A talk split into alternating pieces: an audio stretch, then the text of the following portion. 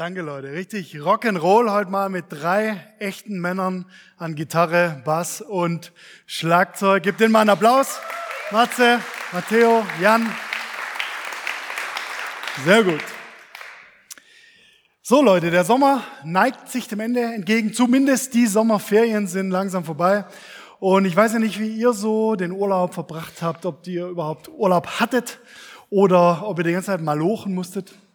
Ich finde ganz interessant, wenn man im Sommer so in Urlaub fährt, auch in andere Länder, dann merkt man auch anhand von kleinen Details, was andere Europäer über deutsche Touristen so denken.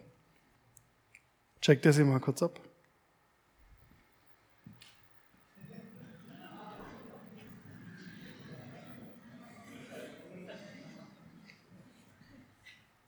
Braucht man kurz, ne? Aber so gut kommen wir im Ausland an, Leute, ja? So war der Sommer und die meisten von euch werden gemerkt haben, dass hier im August keine Gottesdienste stattfanden. Ich habe vorher schon mit jemandem gesprochen, die stand leider mal vor der Tür hier an einem äh, Augustsonntag. Aber der Jesus-Treff hat sich eine Pause gegönnt. Und es war ja für viele von uns die Möglichkeit, auch mal in andere Gemeinden so äh, reinzuschnuppern. Klar, wenn hier nichts ist, kann man ja mal woanders hingehen. Deswegen würde mich mal gleich zu Beginn interessieren, Wer von euch war denn mindestens in einem anderen Gottesdienst in diesem Sommer? Könnt ihr euch mal kurz melden, damit ich das mal sehe. Wer hat mindestens einen anderen Gottesdienst erlebt? Super, vielen Dank. Wer war in, über den Sommer weg in mindestens zwei verschiedenen Gemeinden oder Gottesdiensten und hat sich das angeschaut? Ja, da wird es schon dünner. Wer war in drei verschiedenen Gemeinden oder drei Gottesdiensten in diesem Sommer? Eins, zwei, drei, vier, ja, ein paar.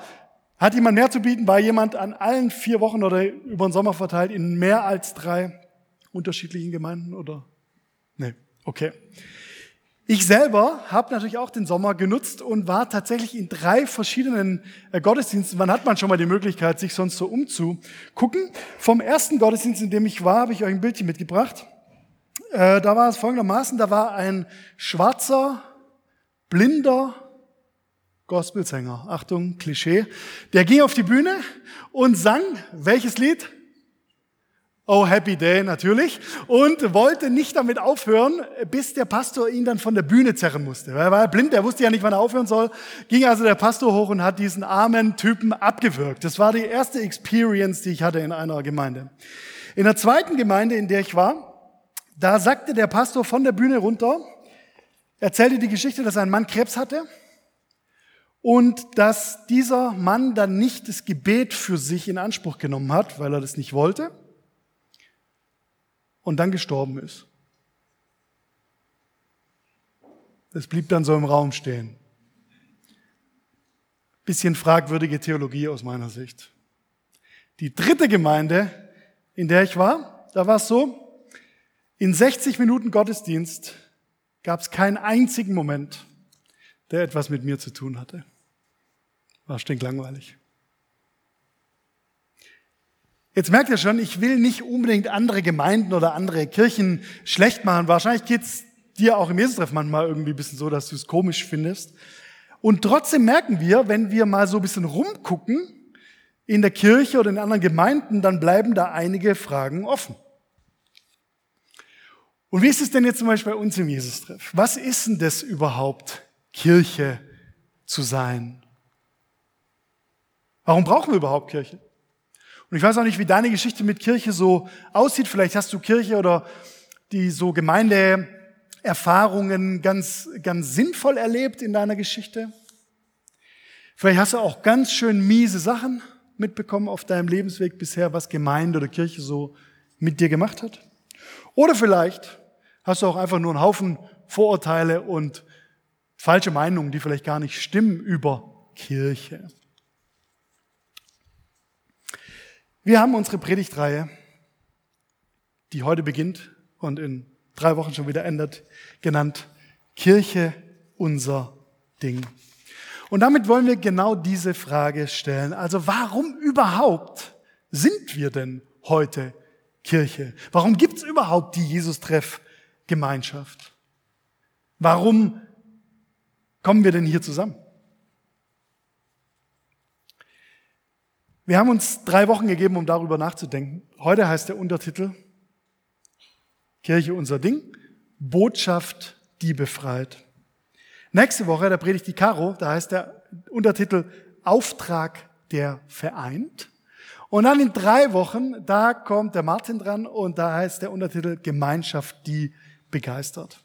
Heute also Botschaft, die befreit.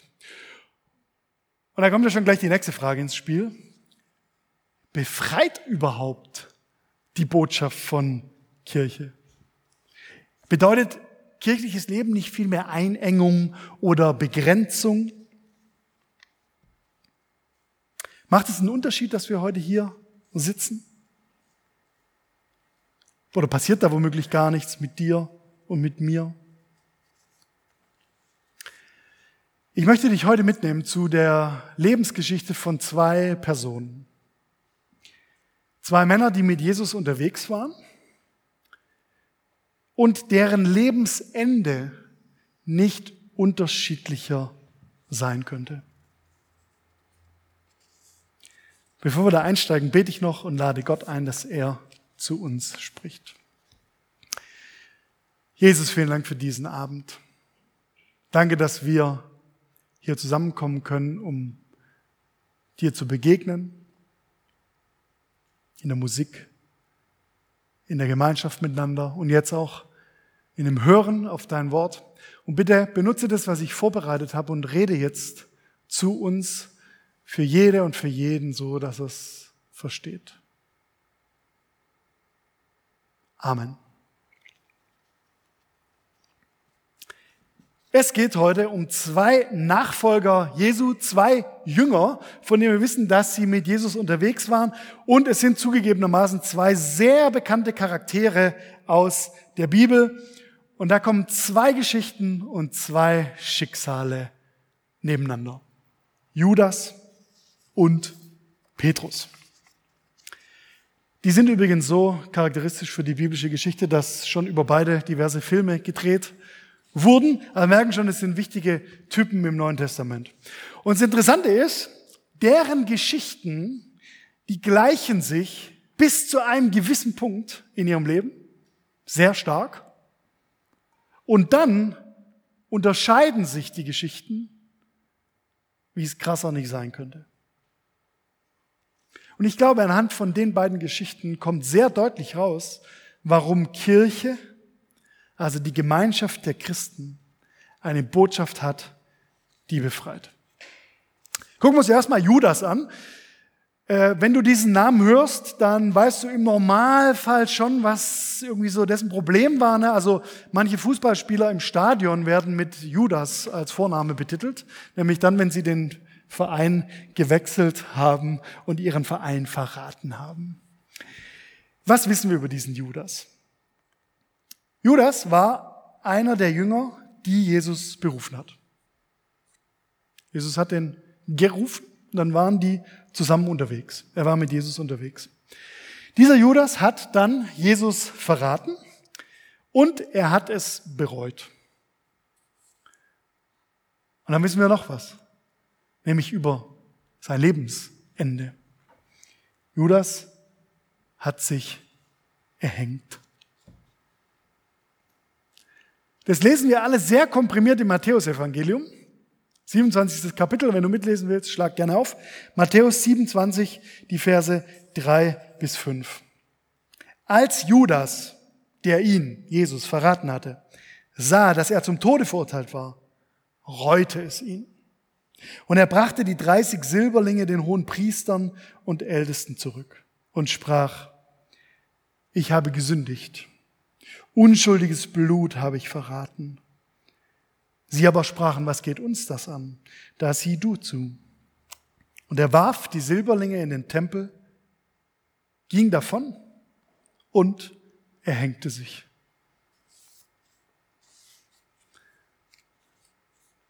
Was wissen wir über Petrus? Über Petrus steht eine ähnliche Geschichte, interessanterweise im Kapitel kurz vorher, Matthäus 26, beschrieben. Und die hört sich sehr ähnlich an zu der von Judas. Ich lese mal kurz die drei Verse vor, Matthäus 26, 73 bis 75. Da hatte Petrus, Jesus, seinen Freund, schon zweimal verleugnet. Und dann heißt es da, und nach einer kleinen Weile traten hinzu, die da standen und sprachen zu Petrus, wahrhaftig, du bist auch einer von denen, denn deine Sprache verrät dich. Da fing er an, sich zu verfluchen und zu schwören, ich kenne den Menschen nicht. Und alsbald krähte der Hahn. Da dachte Petrus an das Wort, das Jesus gesagt hatte. Ehe der Hahn kräht, wirst du mich dreimal verleugnen. Und er ging hinaus und weinte bitterlich. Ich finde es krass, wie sich diese beiden Abschnitte, die der Matthäus uns aufschreibt, so ähneln, dass teilweise sogar der gleiche Wortlaut drin vorkommt. Was wissen wir eigentlich über Petrus? Äh, über, ja, über Petrus. Er war einer der Jünger, die Jesus berufen hat. Er war auch mit Jesus unterwegs. Er hat Jesus auch verraten und er hat es auch bereut. Nur jetzt gibt es einen krassen Unterschied im Leben von Petrus. Dieser Mann wurde der Gründer der Kirche. Jesus sagt mal zu ihm, ich sage dir, du bist Petrus und auf diesen Felsen will ich meine Gemeinde bauen und die Pforten der Hölle sollen sie nicht überwältigen. Was für Parallelen zwischen diesen beiden Jungs und was für ein gewaltiger Unterschied im Ausgang. Judas Geschichte endet. Und er wurde durch seinen Verrat der große Buhmann der Bibel. Und auf der anderen Seite Petrus, dessen Geschichte beginnt neu nach dem Verrat und er wurde der große Kirchenvater. Was um Himmels willen macht denn den Unterschied aus?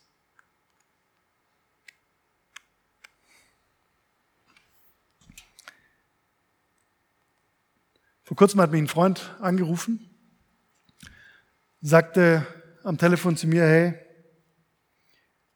Tobi, ich habe Scheiße gebaut. Und dieser Freund ist verheiratet, hat Familie und seine Frau war zu der Zeit mit dem nächsten Kind schwanger. Und er erzählte mir dann am Telefon, wie das lief. Er kam nach Hause und seine Frau saß vor dem offenen Laptop da und hatte sein Facebook-Profil geöffnet und las in seinen Facebook-Nachrichten einen Chat, der nicht für ihre Augen bestimmt war. Sie las da die Nachrichten, die mein Freund über Wochen mit einer anderen Frau geschrieben hatte. Und es waren unmissverständliche Nachrichten. Und er sagte dann zu mir, weißt du, Tobi, ich habe es richtig verkackt. Ich habe sie hintergangen. Ich habe meine Ehe verraten. Sie hat ein Kind von mir im Bauch und ich mache sowas. Ist richtig verkackt.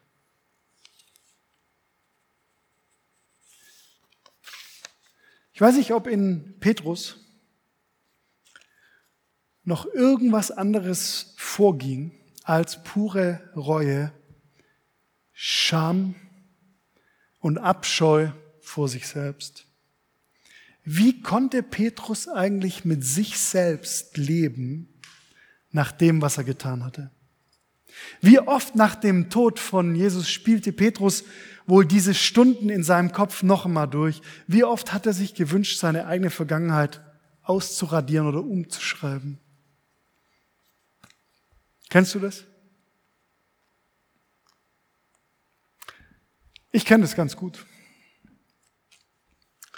Der größte Zerbruch in meinem Leben war, als meine Ehe scheiterte vor einigen Jahren. Und ich mich dann auch fragen musste, ja, wie soll ich denn damit klarkommen? Kann man die Zeit zurückdrehen? Kann man nochmal frisch anfangen? Kann ich das ungeschehen machen. Auch wenn es dann manchmal vielleicht offen bleibt, wer jetzt was genau verkackt hat, bleibt trotzdem die Frage, was passiert denn jetzt nach dem Scheitern? Was passiert nach dem Scheitern? Wie war das bei Petrus nach dem Scheitern und was ist der Unterschied zu Judas? Ich sag dir mal was, in der Geschichte von Petrus, da ging es nach dem Verrat so weiter. Dieser Jünger, der war dabei, als sie dann am Ostermorgen zum leeren Grab rannten mit paar anderen und den Leichnam suchen wollten. Und dieser Petrus war dabei, als sich in den Tagen nach der Auferstehung die Jünger versammelt haben in ihrer Gemeinschaft.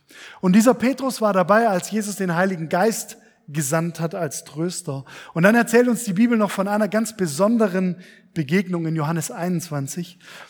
Nach dem Tod von Jesus sagt Petrus zu seinen Kumpels, ey, wir gehen wieder fischen. Sie fahren auf den See raus, fangen nix. Und als sie zurückkommen, steht da der Auferstandene am Ufer.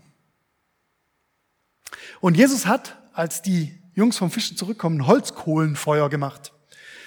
Und ich sag dir mal, das Wort Holzkohlenfeuer kommt genau ganze zweimal in der Bibel vor.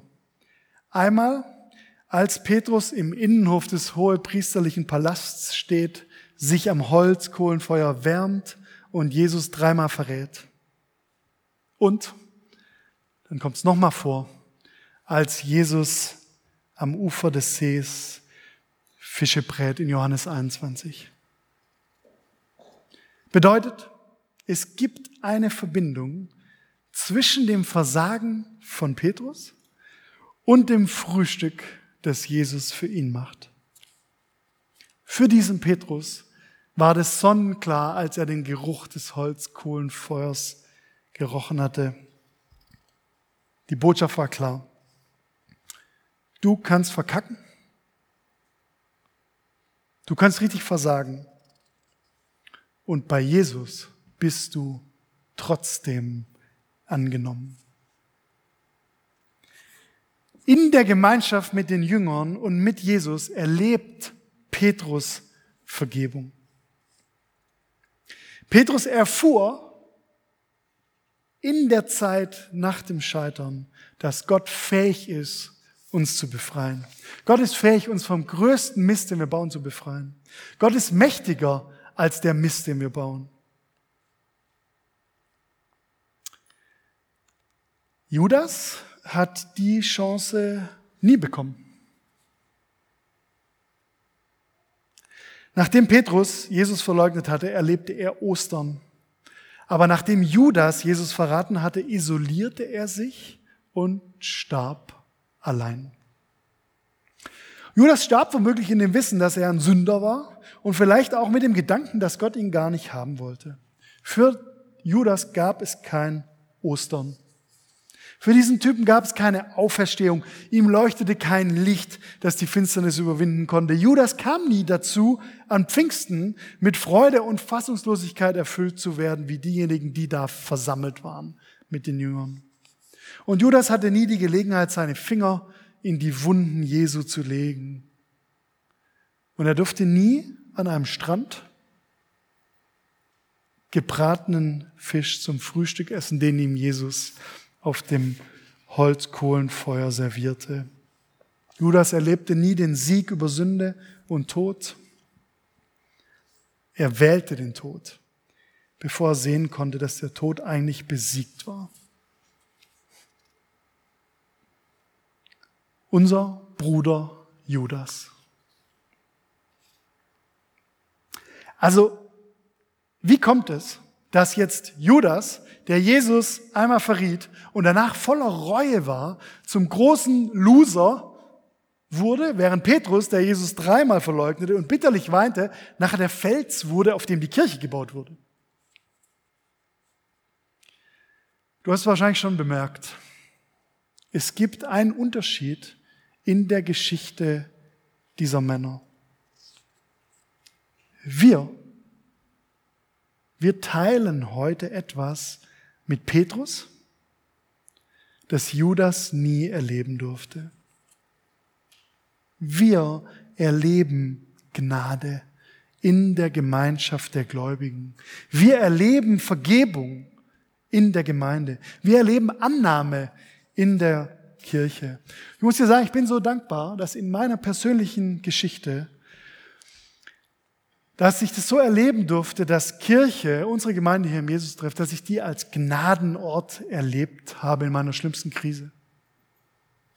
Und mehr noch, Gott hat mir nicht nur Gnade in unserer Gemeinschaft ermöglicht, sondern er hat auch Gnade in meinem Herzen ermöglicht und Gnade bei Judith, die sich darauf eingelassen hat, mit mir neu anzufangen und mich anzunehmen, trotz meiner Geschichte. Das Wort, das die ersten Christen für Kirche benutzten, war Ekklesia, ist griechisch und heißt auf Deutsch so viel wie die Herausgerufene. Kirche ist die Herausgerufene. Das ist unser Ding. Kirche zu sein heißt, wir sind herausgerufen aus Sünde und Schuld. Wir sind herausgerufen aus der Isolation. Wir sind herausgerufen aus Verzweiflung, aus unserer Scham und aus unserem schlechten Gewissen. Dietrich Bonhoeffer hat mal geschrieben, das Evangelium sagt, du bist ein Sünder, ein großer, heilloser Sünder. Und nun komm als dieser Sünder, der du bist, zu deinem Gott, der dich liebt.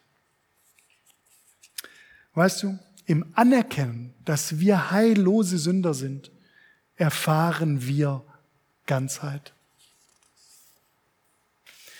Judas bediente sich in seiner Isolation nie dieses Herausgerufenseins, was Kirche, was christliche Gemeinschaft eigentlich ist. Judas trennte sich von der Gemeinschaft der Jünger, in der er die Gnade hätte hören können.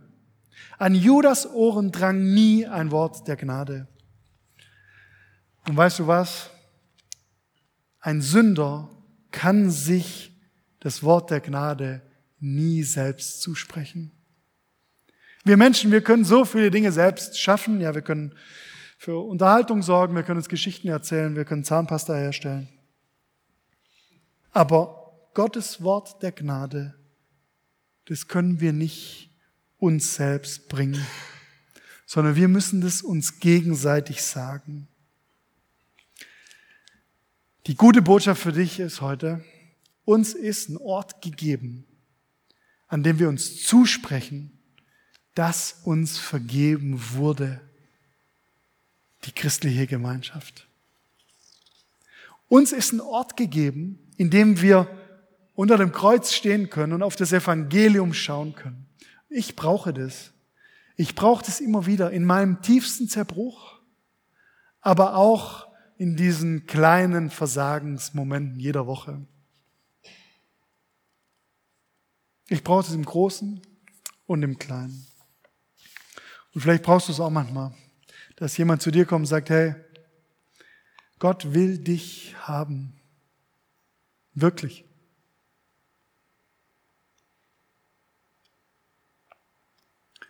Ich glaube, wir müssen uns gegenseitig daran erinnern.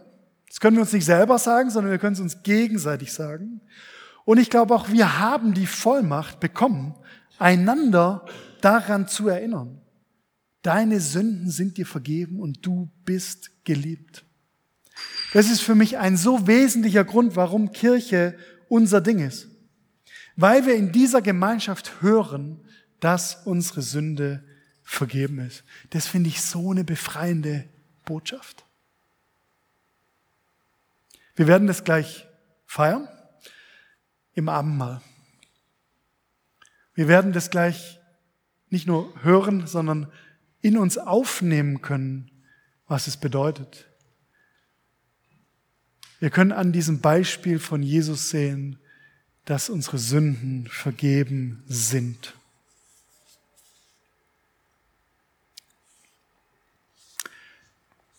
Zum Schluss noch was? Die ganzen letzten Minuten fragst du dich schon, warum hat Tobi dieses erbärmliche Gerät von Grill, wenn man ihn überhaupt noch so bezeichnen kann, auf die Witzemann-Bühne geschleift. Warum um alles in der Welt steht diese Erbärmlichkeit hier? Ich verrat's dir. Dieser Grill ist der Grill aus dem Jesus-Treff-Büro. Ein sehr alter Grill. Und man sieht ihm auch an, dass man mit dem jetzt nicht mal so wahnsinnig viel anfangen kann. Und wenn man den so anschaut, dann weiß jeder von euch, auch wenn man nicht viel über diesen Grill weiß, da ist was gewaltig schiefgegangen. Vielleicht schon beim Kauf. Vielleicht hat irgendjemand schon den falschen Grill gekauft. Wenn nicht beim Kauf was schiefgegangen ist, dann ist wahrscheinlich bei der Pflege des Grills irgendwas schiefgegangen. Vielleicht an dem, wie man den behandelt hat. Oder vielleicht hat ihn auch einfach jemand nur lang genug missachtet. Dann kann auch sowas rauskommen. Dieser Grill, der stand bis äh, Freitag im Jesus-Treff-Büro und äh, niemand hat ihn weggeräumt. Und für mich war das immer so ein Moment, jedes Mal, wenn ich dieses Teil sah und da vorbeigelaufen bin, dann dachte ich, den sollte man aber mal wegräumen. Den will ich ja nicht sehen.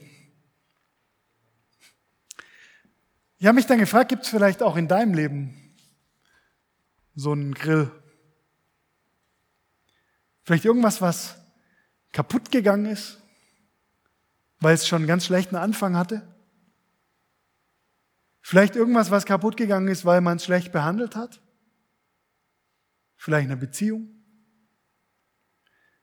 Vielleicht irgendwas einfach nur ein persönliches Versagen, ein Fehler, über den du immer wieder stolperst.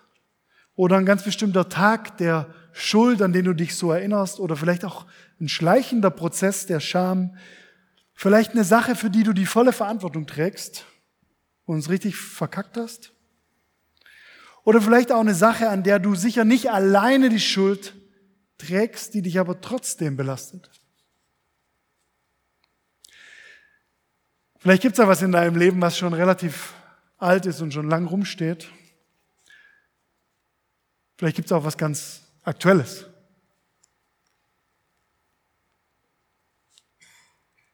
Was ist denn der Grill in deinem Leben?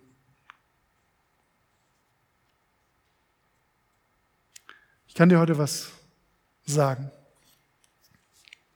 Für den Grill ist schon gesorgt. Jesus hat dein Versagen, an das du jetzt vielleicht die letzten Minuten schon die ganze Zeit denkst, schon getragen. Du kannst aufhören, immer ängstlich auf dieses Versagen zu blicken, wenn du dran vorbeikommst. Du kannst aufhören, jedes Mal wieder in dieses Gedankenkarussell einzusteigen, wenn du dich dran erinnerst. Ich sag dir mal was, das macht einen richtig fetten Unterschied aus, ob du dich in dieser Gemeinschaft daran erinnern lässt. Ich spreche dir heute auch wieder die Einladung aus, hier im Jesus-Treff richtig einzusteigen. Wir sind eine Gemeinde, wir sind eine Kirche und wir merken, dass viele Leute bei uns erst so richtig Teil sind, wenn sie was mitmachen. Also du kannst hier jahrelang nur als Zugucker oder Zuguckerin kommen und sitzt da auf deinem Platz. Aber wenn du mal draußen an der Bar die erste Cola verkauft hast, dann ist es was anderes. Und ich lade dich ein, in dieser Saison dich auf Jesus-Treff einzulassen. Ich würde mich freuen, wenn du dich bei mir meldest oder bei uns meldest. Wir haben einige Angebote für dich, wenn du hier richtig einsteigen und mitmachen willst. Kirche ist unser Ding. Kirche ist unser Ding, weil es eine Botschaft gibt, die befreit. Und diese Botschaft, die gilt heute dir und die lautet, dir ist vergeben. Du bist angenommen, egal wie groß dein Versagen ist, egal wie erbärmlich dein Leben vielleicht manchmal aussieht. Dir ist vergeben. Und für diese Erinnerung brauchen wir Kirche. Für diese Erinnerung brauchen wir Gemeinschaft. Wir brauchen das, dass wir es uns gegenseitig zusprechen, dass wir dann die Vergebung feiern können zusammen, dass wir dann Schritte weitergehen nach dem Kaputtgehen, dass wir dann vielleicht uns auf den Weg machen zur Wiederherstellung und dass etwas Neues wachsen kann. Martin Luther, dessen Reformation wir dies Jahr 500-jährig feiern, hat geschrieben, so oft Gottes Wort gepredigt wird, macht es weite, fröhliche, sichere Gewissen. Denn es ist eine Botschaft der Gnade und der Vergebung. Amen.